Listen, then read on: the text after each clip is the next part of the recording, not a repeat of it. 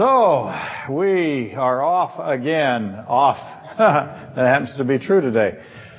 Those of you on the internet might wonder why I am so bright. Next week, as I was telling the congregation, will be the mirrored white suit. But uh, we're trying some technological advances and we'll see how they work out. Complain to the usual people if you don't like it. That's how we work around here. So we are at February the 18th. 2018, lecture discussion number 11 on the book of Joel. And last Sunday, lecture number 10, for those uh, uh, keeping score at home, I concluded that the, the study uh, with the repentance of the woman at Genesis 3. And because she repents and she is renamed, it results in her renaming. And she is renamed, as you know, to Eve. Ah, here comes the snare drum. Right on time. Perfect. Did you get your book? I need to know that. Yeah. Okay, good. Did you bring it with you? No. Okay, big mistake. Let me repeat that. The woman is renamed at Genesis 3, and she, and she is renamed because of her repentance at her trial, before and during her trial, she obviously repents before her trial. She announces that repentance at her trial. And that results in, her repentance results in her renaming to Eve. And Eve means the mother of all living. And I ended with that. And I wanted to reemphasize it today intentionally just to make sure that it goes in multiple lectures so if somebody comes across it, they know. She is the mother of all the living, or if you will, the first of those who repent. So understanding that the woman repents first of something. More specifically, she's the first of those who repent of their unbelief. And uh, to repeat the repeating, I want to emphasize this as much as I can over the next few weeks. I'm doing so intentionally. And I have long made the case, as you know, with you all having been bludgeoned at the receiving end of the relentless bludgeoning that I do on this subject, that Adam did not choose unbelief. The woman chose unbelief.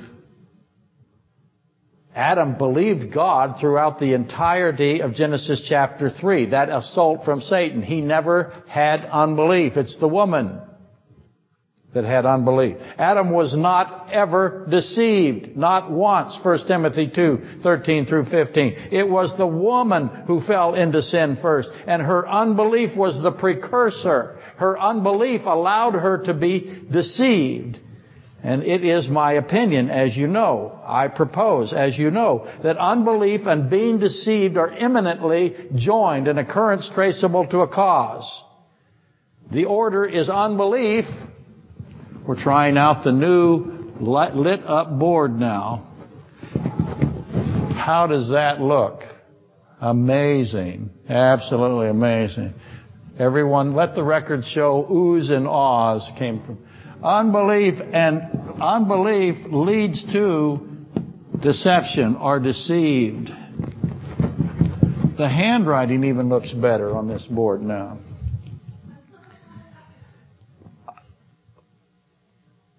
So there's your order. Unbelief first, then you are subject to deception, are likely to be deceived, or will be deceived. The point being that the recognition of the differences of Adam and the woman are essential to the solving of Genesis 3 with respect to their falls. Let me put it another way. Both have sinned here. Death comes through Adam's sin, physical death. Both have sinned, but the fall of Adam is not the same as the fall of the woman. And again, I have been blasting away at this for most of my so-called career, always from the position that incorrect analysis or failure at Genesis 1 through 4, chapters 1 through 4, will precipitate doctrinal error throughout the remaining, the entire following scriptures. In other words, there's a reason that God has put the order that He has. He starts the way He starts.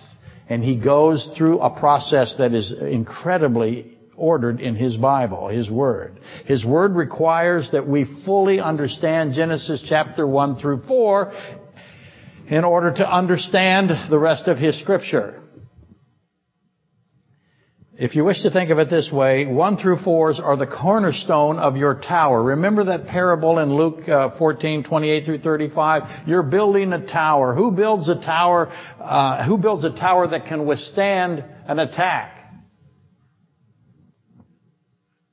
Well, this is where your tower starts. If you're wrong at chapters 1 through 4 at Genesis, you're a mess. I'm going to stay a mess. I could make a list. I'm a little worried about my time already, so I won't do it. I might do it next week, but uh, for those on the internet, you at least can repeat it. What do we do in Genesis 1 through 4? We start with the light of life, literal creation. Darkness and light separated. Living souls are revealed, having been created. Breath of life is given. Mankind is created. Organic Eden or organic reality as opposed to mineral Eden is exposed. The tree of life and the tree of surely die. Good and evil. These are the subjects of 1 through 4 Genesis. The lie of Satan, the fall of man, the confessions of Adam and the woman at their trials and at the trial of Satan. The witnessing that these two do. They are two witnesses against Satan. Adam and Eve are. Finally, two witnesses come forward at a trial and testify against Satan. The angelic host knows that and sees that. That's an incredible event. The curses are then given. The lake of fire is revealed. The renaming of the woman and now the blood coverings, the protecting of the tree of life with the Shekinah glory, and the cherubim, the omission of the blood covering from the offering of Cain and the murder of Abel. There's your cursory, your shallow, your basic list of Genesis 1 through 4. Errors in any of those subjects, and guess what? Wheels come off the rest of the Bible. It's as simple as that.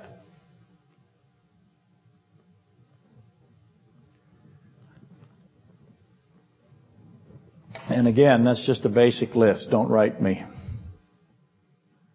Okay, write me, but it's a basic list.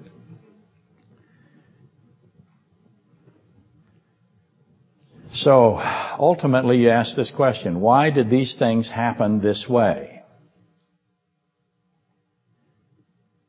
Okay? The woman is renamed because she repents of her unbelief and is the mother of all who live. Therefore, all who live repent of their unbelief. What exactly, what specifically did the woman choose to not believe about God? And then ask yourself, once you have decided that, do you believe it? What principally did she repent of and then, then believe? Or, if you want to put it this way, as you know, what was the lie of the serpent of old? The totality of Satan's lie, because Eve believed it. And then the woman, then she identifies it as a lie at her trial and at Satan's trial, and that is a statement of, by her of incredible significance, never to be ignored. She says of her own free will that Satan is a liar and a deceiver and a murderer, and her testimony was not coerced. And the angelic realm witnessed that. All of the angelic realm. That is an extraordinary thing. And ultimately, all of that leads to Joel's, I'm sorry, leads to Joel chapters 2 and 3, and ultimately to Revelation chapter 9. So I'm saying to you, what we've talked about for years in Genesis 3 goes to Joel 2 and 3, and Joel 2 and 3 is exactly or very much like uh, inseparable from Revelation chapter 9.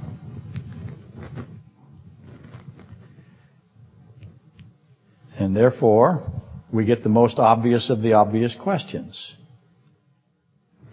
If Genesis 3 leads to Joel 2 and 3, as I'm telling you it does, and Joel 2 and 3 leads you to Revelation 9, which you know, how is it that Genesis 3 gets you to Joel 2, 3? Or let's put it this way. What is the most correspondent or prominent corresponding facet of Genesis 3 and Joel 2 3 or Revelation 9? What is tying them all together? Guess. What have I just spent the first 15 minutes or so telling you? I'll help. Revelation 9 concludes with one thing. Do you remember? This is where the two woes are. I have two woes. I have the woe where death is suspended, and I have woe, the woe where death is overwhelmingly uh, occurring on earth because of the abyss beneath, uh, I'm sorry, the uh, containment of these beings in the abyss and the containment of these beings in the Euphrates that are let loose onto the earth. And there are millions and millions and millions of them. Remember all of that? And at the end of the second woe, one thing is prominent. One subject is importantly mentioned, and that is repentance. Mankind, at the end of the two woes, refuses to repent. Absolutely will not. That's Revelation 9, 20, and 21. That tells you that repentance takes you back to the name Eve, because she was the first to repent. Here I have no repentance. Here I have the first repentance of unbelief.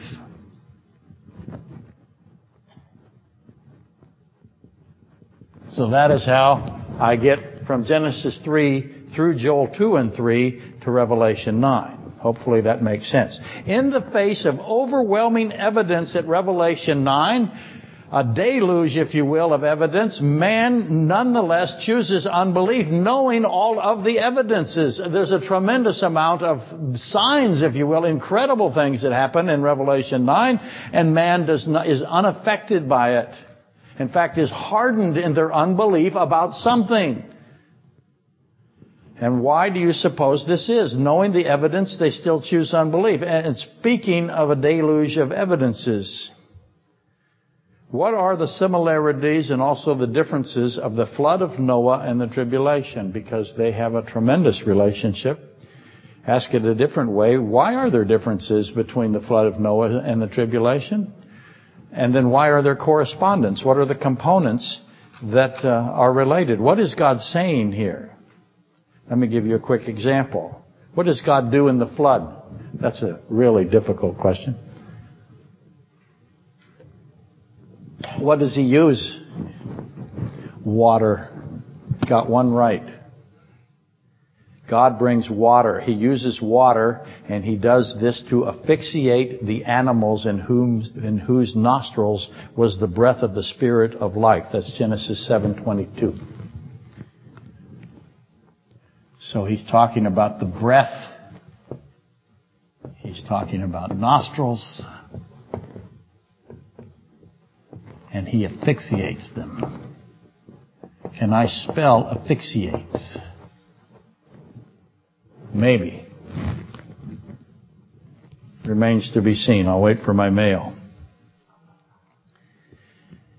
Why does God use water? Genesis 7:22. That's what I was really going to put on the board and I got lost. Why does God do this this way? Becomes a central question in scripture. Obviously, the breath of life is is important here. What is the breath of life? The breath of life is a spiritual element. It is a spiritual process. It is a spirituality.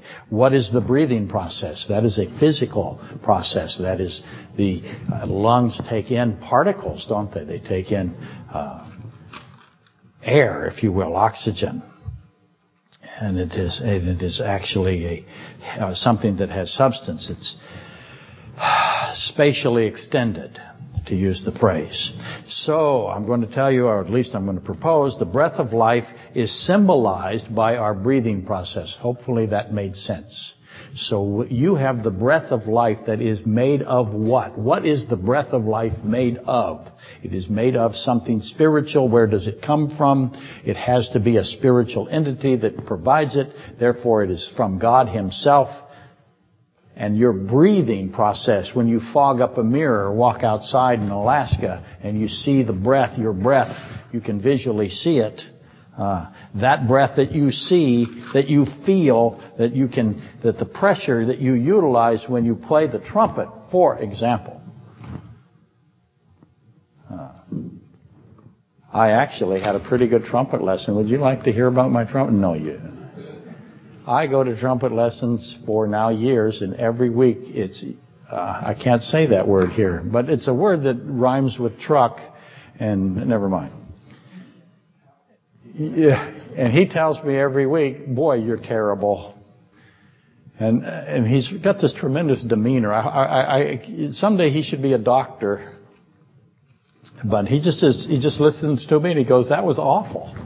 But this last Saturday we played uh, classical duets, which means that I have to play it in time, accurately, uh, and breathe which for me, that is a tremendous amount of processing. And I usually don't do well, but I did pretty darn good. Good enough that he almost wants me to tell people that I, that he's my teacher. So that's, that's, that's the threshold. anyway, I understand breath and breathing and how to pressure it, how to make it, how to utilize it to, to play, to blow through an instrument to release air. I got my air. If you're a runner or an athlete, you understand air. If you're a swimmer, oh my goodness, you really have some operational understanding with regard to Genesis 6 and 7. Obviously, the breath of life is symbolized by our breathing process. There is a relationship established connecting our physical breath with our spiritual breath. Important to know that. So when you see him talking about breath, are doing something with breathing, realize that God is establishing also the breath of life. So Jesus Christ, the creator of all things, without him nothing was made that was made, John 1 3. So nothing was made that, that, that was made. So the spiritual element and the physical element all are a Christ-centered construct. Jesus Christ, the creator of all things, decides to cover the earth in water. Water. And I asked last week, I'll ask again this week, what is he doing? What happens when he covers the earth in water? Don't say it gets wet. That's all true. That's true. But what the water does is asphyxiate, takes the breath so you have this dichotomy, if you will, this twofold, this dualistic example or method. He's the one that gives the breath of life, and then he takes the physical breath that is a portrait of the breath of life, and his method is water. Again, why water? So immediately, because Mike's here today, who was watching this? Who was watching it? As opposed to who was experiencing it. What did the fallen angelic beings as well as the unfallen angelic beings think of taking the breath away from everything that is on dry land? Everything on the earth. I answered that specifically or said that specifically. Did the angelic beings, when they saw Christ, when they saw God flood the earth, did they know why drowning? Did they know why water was being used? I think they did. I think it was immediately obvious. Yes, question in the back from the new guy.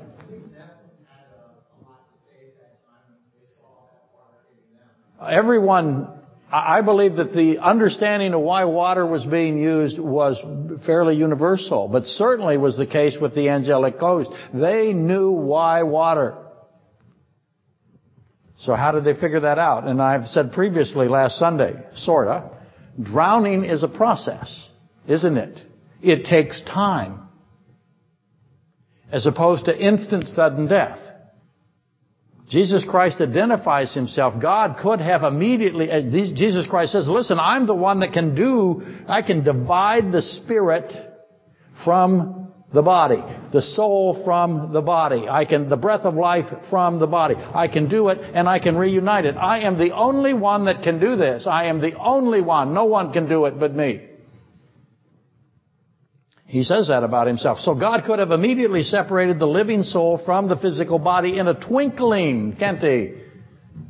But he didn't here. He used a process that takes time. How long does it take to drown?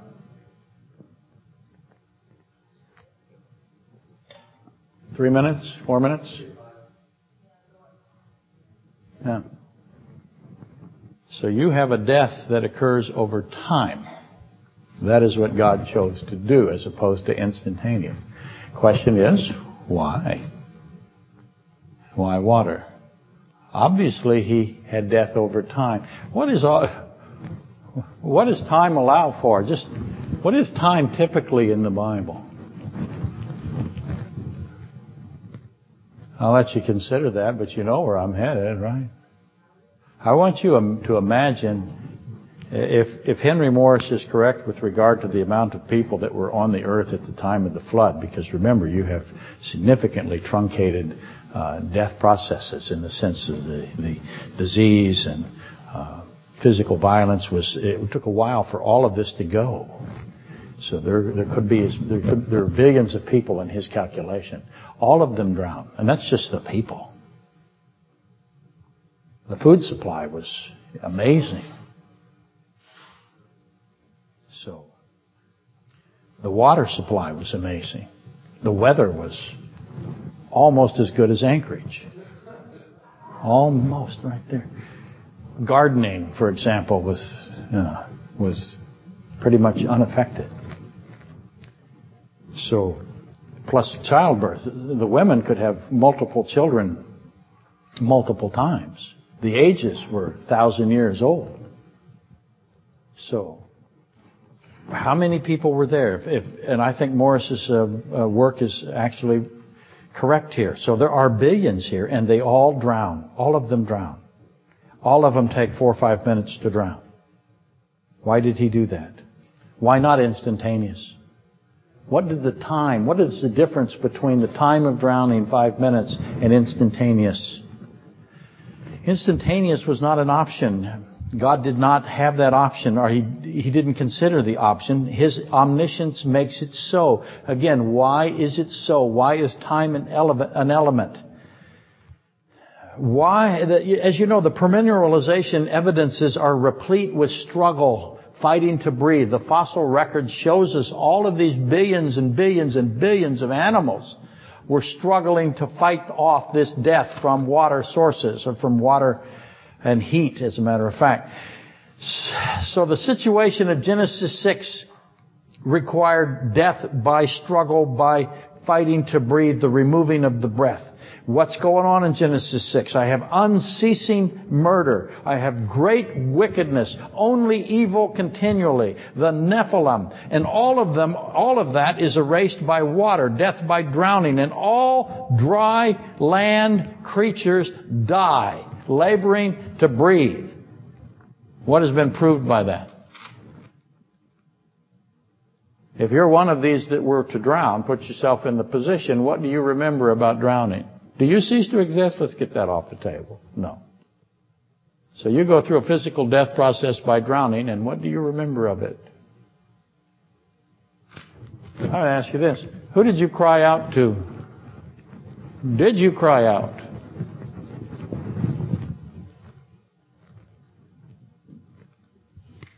Did you repent? Do you have time? What did you do with your last five minutes? What are you going to do with your last five minutes? What are people going to do with their last five minutes? Some get it, some don't. But everyone got some time. How much time remains to be seen. We'll get to that discussion as we can. But to repeat, what has been proved and what will be remembered. Genesis, Genesis 6.12 is likely the definitive verse. So let's go ahead and read that. because that, I think, oh, starts to open the doors. So let's fire it out there. Genesis 6:12.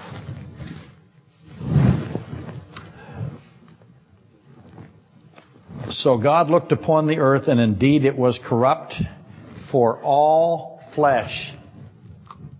How much flesh? All flesh. Corrupt. What is your definition of corrupt? All flesh had corrupted their way on the earth. All flesh corrupted, Genesis 6:12. So Genesis 6:12 is providing indispensable commentary on Genesis 6:7. So let's back up and look at that.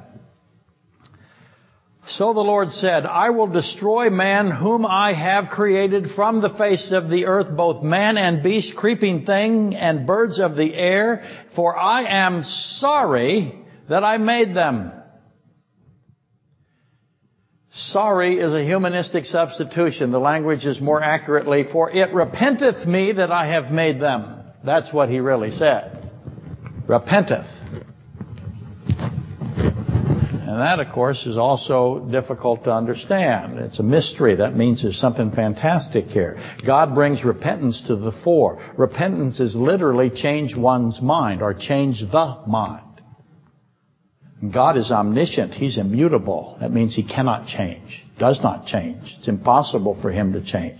Numbers 23, 19. God is not a man that He should lie, nor a son of man that He should repent. God does not repent. It is in conflict with omniscience. So God does not repent. However, God is sorrowful. He grieves. He weeps for the lost. But again, He does not repent. So what is He trying to say? One thing is clear that He is bringing repentance to the process, isn't He? To the subject. Every thought of man was only evil continually. The wickedness of man was great. Genesis 6, 5. How bad was it? How great was the wickedness? Allow your imagination to consider and then raise it by thousands of degrees. We have never seen anything like what was going on in Genesis 6, and we're not seeing it today. As bad as it is, uh, it is nothing like Genesis 6.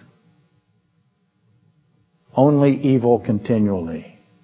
Only evil. Nothing but evil. And it was continuous. So try to understand that and again recognize that you can't. The conditions were beyond our comprehension. And frankly, we can only guess what a world where only continual evil exists. How much killing do you think there was? Why were they killing? They loved to kill. They loved evil. Interesting, interesting, ah, I may have to put the Worcestershire sauce in. People ask me, why do you have Worcestershire sauce here? Because I might have to add it to the aspartame and the aluminum poisoning to get through the lecture at some point. That's a, that's a radical step, I know. Interestingly, Sodom is also, or likewise described as Genesis 6. The evil of Sodom and the evil of Genesis 6 are best friends. So when you begin to think about what happened at Sodom, you have to raise your understanding. Wow, I've blocked the sun here. This is like having a hat now. Which I may need a hat. A hat would be cool. Who wears a hat? Oh, cowboy churches do. You beat me to it. When you think of Sodom, recognize that it is described as Genesis 6 is, and so the evil in Sodom is far, far beyond anything that is ever portrayed in the typical church. It is ridiculously high. God singles them out. Also, equally interestingly, the creatures of the sea are exempted. Did you notice that? I hope you did. The sea life is not judged as severely as the land. We can only assume that they had not yet been totally corrupted. Everything on the earth Every, again, so God said, I will destroy man whom I have created from the face of the earth, both man and beast, creeping things and birds of the air. He does not say sea.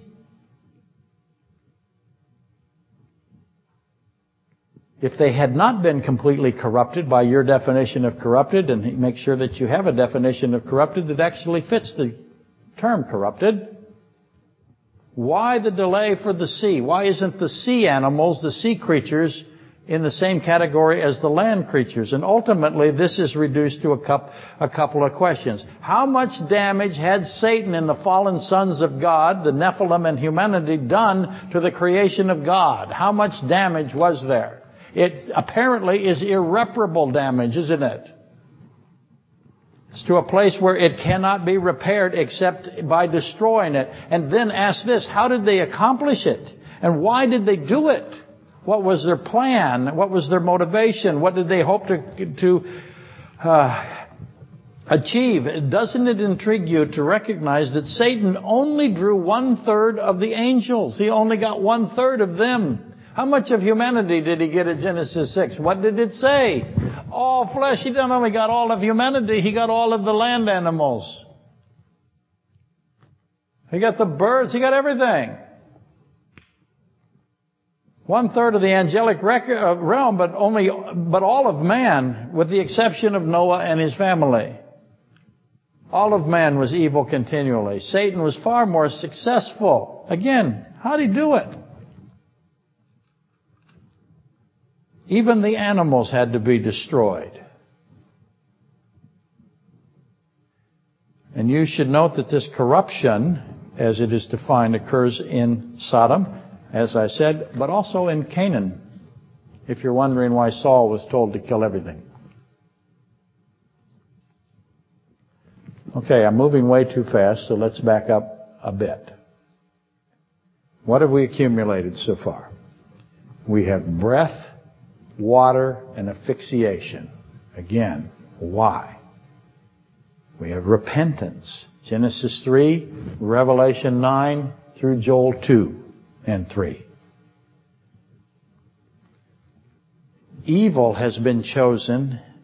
Mankind only knows evil. Where is the knowing of good? Remember, this is about knowing good from evil, but there doesn't seem to be knowing any good here. All we know is evil. Why isn't, why doesn't anyone know any good? Evil has been chosen. Why hasn't good been chosen?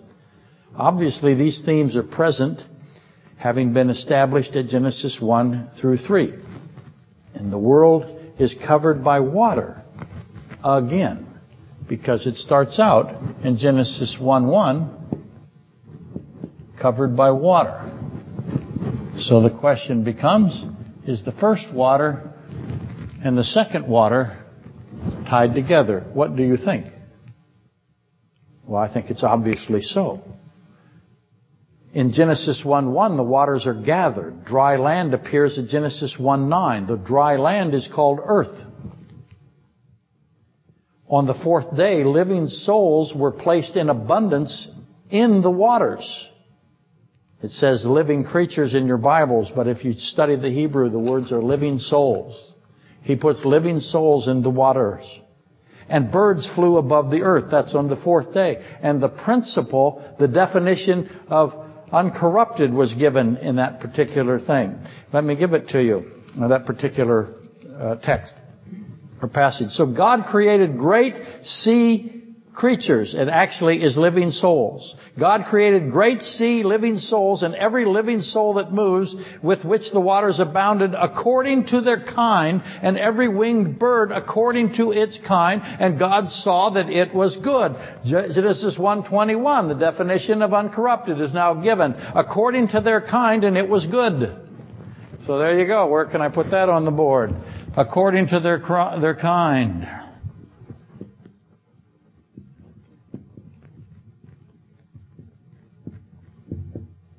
That's good. So what would be not good? Corrupted. So what does according to their kind mean? Then God said, Verse 24, let the earth bring forth the living souls according to its kind. This is the fifth day. Cattle and creeping things and beasts of the earth, each according to its kind. And it was so. And God made the beasts of the earth according to its kind. Cattle according to its kind. Everything that creeps on the earth according to its kind. And God saw it was good. Did you get the message? According to its kind, according to its kind, according to its kind, according to its kind, according to its kind. That's good. Corruption, evil.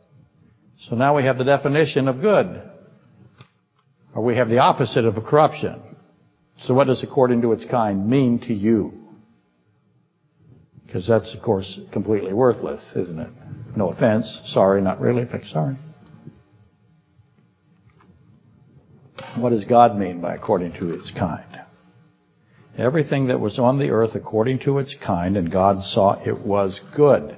Thus the obvious conclusion, corruption would be not according to its kind. Evil would be not according to its kind. According to its kind must be fully defined therefore. We will make an attempt to do that intelligently in the weeks to come. So now make the application to Genesis 6. Obviously I don't have according to its kind, according to its kind, according to its kind, according to its kind. At Genesis 6, what do I have? I have something corrupting that. Now go back to Genesis 1 where we have the first water. Water has covered the earth in Genesis 1 and prevailed on the earth. If you go to Genesis 7:17, let's rush over there really fast. 7:17. Now the flood was on the earth 40 days. The water increased and lifted up the ark, and, and it rose above the earth. The waters prevailed and greatly increased on the earth, and the ark moved about the surface of the waters. Let's go back to Genesis 1. In the beginning, God created the heavens and the earth. The earth was without form and void, and darkness was on the face of the waters, the deep, and the Spirit of God was hovering over the face of the waters. Do you see the similarities?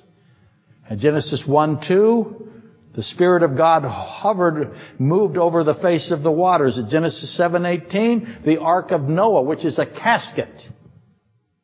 It's designed to be a casket. It's described as a casket. The casket moved on, about on the surface of the waters. So in 1:1 I have the Spirit, in 7:18 I have the casket of Noah. Who watched that? Who's watching it? Did humanity get to see it? Where is the souls of those destroyed physically in the flood? Where did they go? Revelation tells you. What did those who were destroyed physically in the flood, what did, what did they see? Did they see the entirety of what God did? All they had really was their own personal experience, didn't they? What did they learn from it? Because everyone who drowned there learned something. And who is the they? As you know, um, I spent a little bit of time with my father as he died, and he kept telling me prior to, oh, he told me probably 10 or 15 times, he told me how smart I was, which was a shock to him. Uh, it was kind of an achievement for me to get him to admit it. He would never speak into a uh, recording device or write it down. It was just his word against mine. But he used to say to me, as smart as you are, uh, I'm dying. And dying brings wisdom that you will not have until you're here. And he told me one of the last things he said to me, as you know, I'll see you in 30 years. I check my, my calendar all the time. He might just be right. Bummer. he, had, used to tell me, you have an enlarged heart. I do. I have an enlarged heart. Some of that's athletic, some of that is his genetic gift to me. And he used to tell me all the time, you're not going to live as long as me.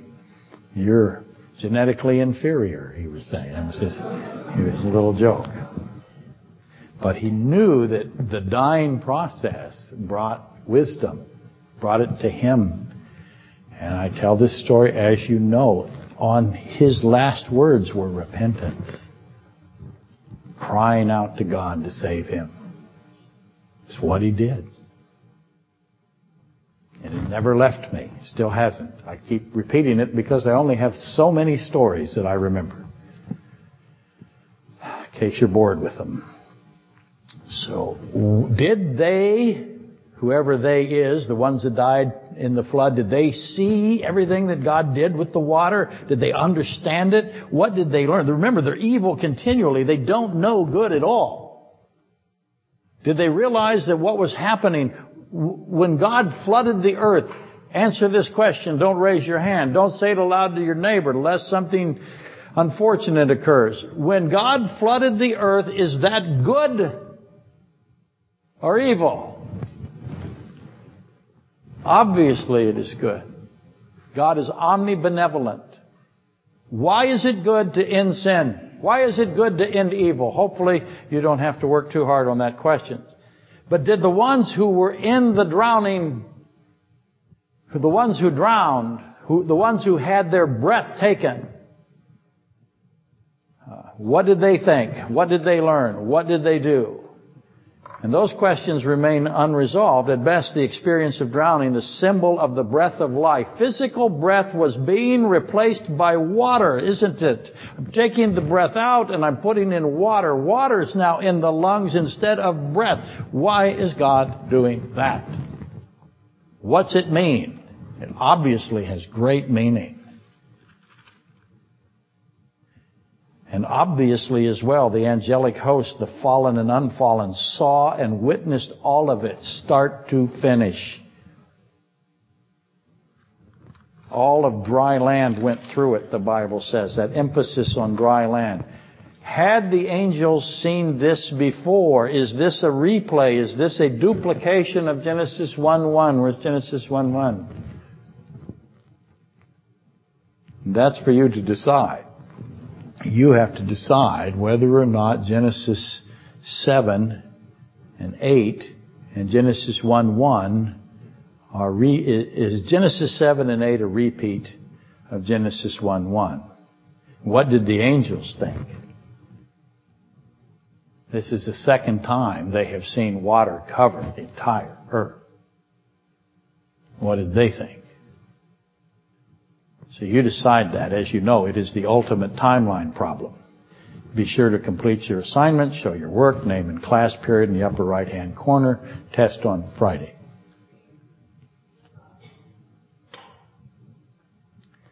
If I had a dollar for every time I said that, I would have the best motor home in the state of Alaska.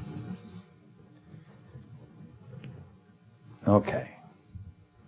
For today, however, allow for today the hypothesis that this is the second time that God has ended evil with water. What would the angels be thinking about that? Do they breathe like we breathe?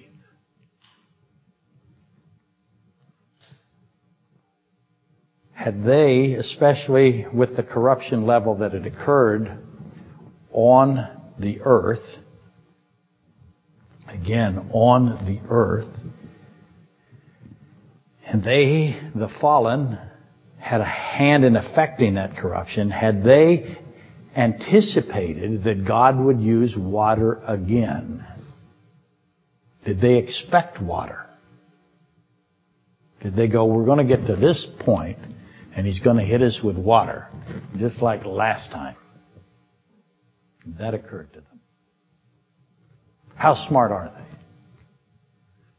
When they're in the middle of all doing all of this, are they going, hmm, look, water.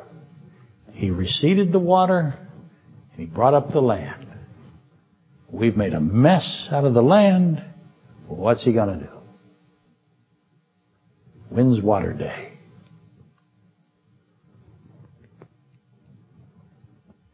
The water that had been gathered together Genesis 1 9. Remember, gathered together. The land is revealed. Would that water be returned to cover the earth?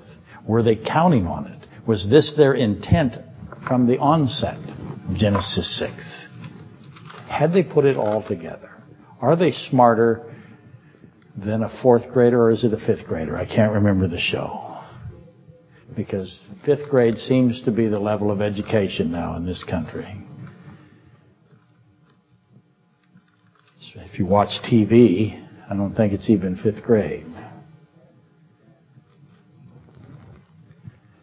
Notice the water recedes or subsides a second time uh, in, in Genesis 8. Dry land reappears in Genesis 8. So I have the same pattern that I have in Genesis 1. Dry land. Here it is again. Noah tests for the reappearance with the dove. Remember that? The dove comes back with what? Olives or an olive tree leaf. What are the meanings of the dove and the olive tree and dry land? Because clearly there, there's a relationship between water, doves, Uh, olives and dry land. Water covering dry land carries the implication of judgment. Dry land emerging, the water receding, therefore seems to raise the introduction of relief or forgiveness or grace or mercy. You see, one could ask the most obvious of the obvious questions. Why does the water abate? Why does it ever recede? Why not stay covered in water? What's it covering? Is it covering evil? Why give evil a chance to breathe? Keep it covered. But the waters recede. They subside. Why does the dry land appear? Why is there an ending to the water? Who does this? Why does he do it this way? And as you know, God promises the Noetic covenant, Genesis 8:20 through 9:8. Let's go read that really fast. We'll start at uh, 9:1. 820 to 928 is where the entirety of it. So God blessed Noah and his sons and said to them, Be fruitful and multiply and fill the earth again. He said it before to Adam and the woman named the mother of all living. And the fear of you and the dread of you shall be on every beast of the earth. Now that's a change. On every bird of the air and all that move on the earth and all and all of the fish of the sea. They are given into your hands. Every moving thing that lives shall be food for you. I have given you all things, even the green herb, herbs, but you shall not eat flesh with its life, that is, its blood. Surely for your lifeblood I will demand a reckoning from the hand of every beast. I will require it from the hand of man, from the hand of every man's brother. I will require the life of man. Whoever sheds man's blood, by that, by man his blood shall be shed, for in the image of God he made man. As for you, be fruitful and multiply, bring forth abundantly in the earth and multiply in it. Then God spoke to Noah and to his sons with him saying, and as for me, behold, behold, behold, behold, behold, I establish my covenant with you and with your descendants after you and with every living soul that is with you, the birds, the cattle, and every beast of the earth with you, of all that go out of the ark, every beast of the earth. Thus I establish my covenant with you. Never again shall all flesh be cut off by the water. Never again shall there be a flood to destroy the earth. Why not? Works pretty good. Seems effective. Why not stick with a winner? He says, I'm not going to take the breath of life by drowning. I'm not going to asphyxiate it. I'm not going to replace your breath with water ever again. So there must be meanings here, huh? And the remaining verses are the explanation of the light color spectrum and the cursing of Canaan, which should not be cleaved from the study of the Noahic covenant. Once again, there's an order here. He's put this Noahic covenant in order. Let's pull out a few things. Fruitful and multiply, the second such commandment that he's done. He's done the commandment twice fear is now here. And every living thing is food. Those are dramatic changes. Obviously, these uh, two, these last two, fear and every living thing is food, are obvious. They're incredible, but they're obvious from the original, uh, the changes from the original conditions. Adam's relationships with the animals and perhaps these animals I thought it again. Perhaps these very animals, notice how I said that, was one of peace. Noah doesn't have peace. Noah's is one of fear. For Adam, every tree was food, except for the tree of surely die. No animals were food. He had food everywhere. Noah is going to eat animals. Every living animal is food for Noah. The differences are astonishing. I said last week, I asked last week, and this is why I asked last week. After Adam and the woman, whom Adam renamed, the first to have repented from her unbelief, the first human being to repent from unbelief, after he did that, he's covered, both of them are covered in the blood of two animals. They did not eat those animals, but the blood from those animals covered them. Those, that blood is a picture of the uh, blood of Christ, right? A symbol, a type. And then after that, they're driven out of the garden of God. And the garden is guarded from them. Specifically, the tree of life is no longer accessible to them, so they cannot get to the tree of life while they are in a sin condition. And I asked, did animals remain in the garden? And if they did, what happened to them while the earth was continually evil? And how many? What were they doing in the garden? Let's ask it this way. How many rabbits are in the garden?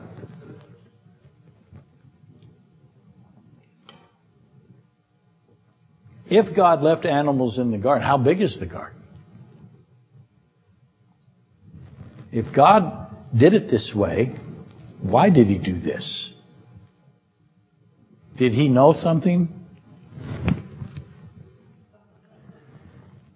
Is he outside of time?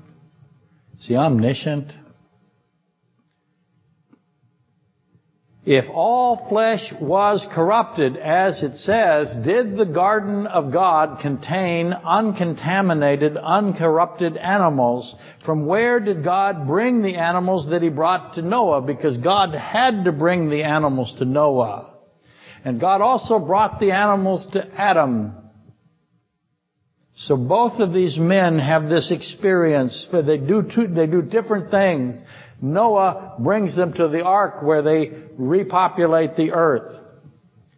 Adam's situation is significantly different. On what basis were the animals selected? The Bible actually tells us.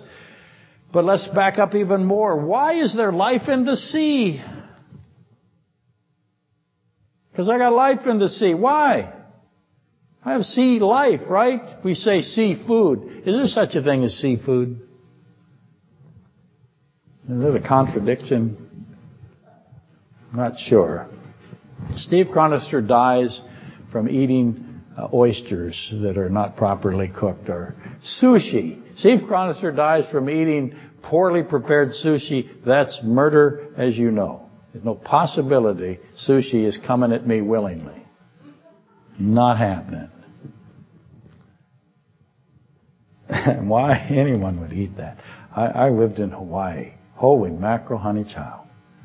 I saw that stuff made. Run in fear. It's not cooked. You gotta be kidding me. I, I would go, yes, I would go to a sushi bar with a flamethrower. That's how I'd approach it. Give me that. We'll fix this for you. Anyway, where was I? Oh, out of time. That's where I am. Why is there life in the sea? Sea life during the flood.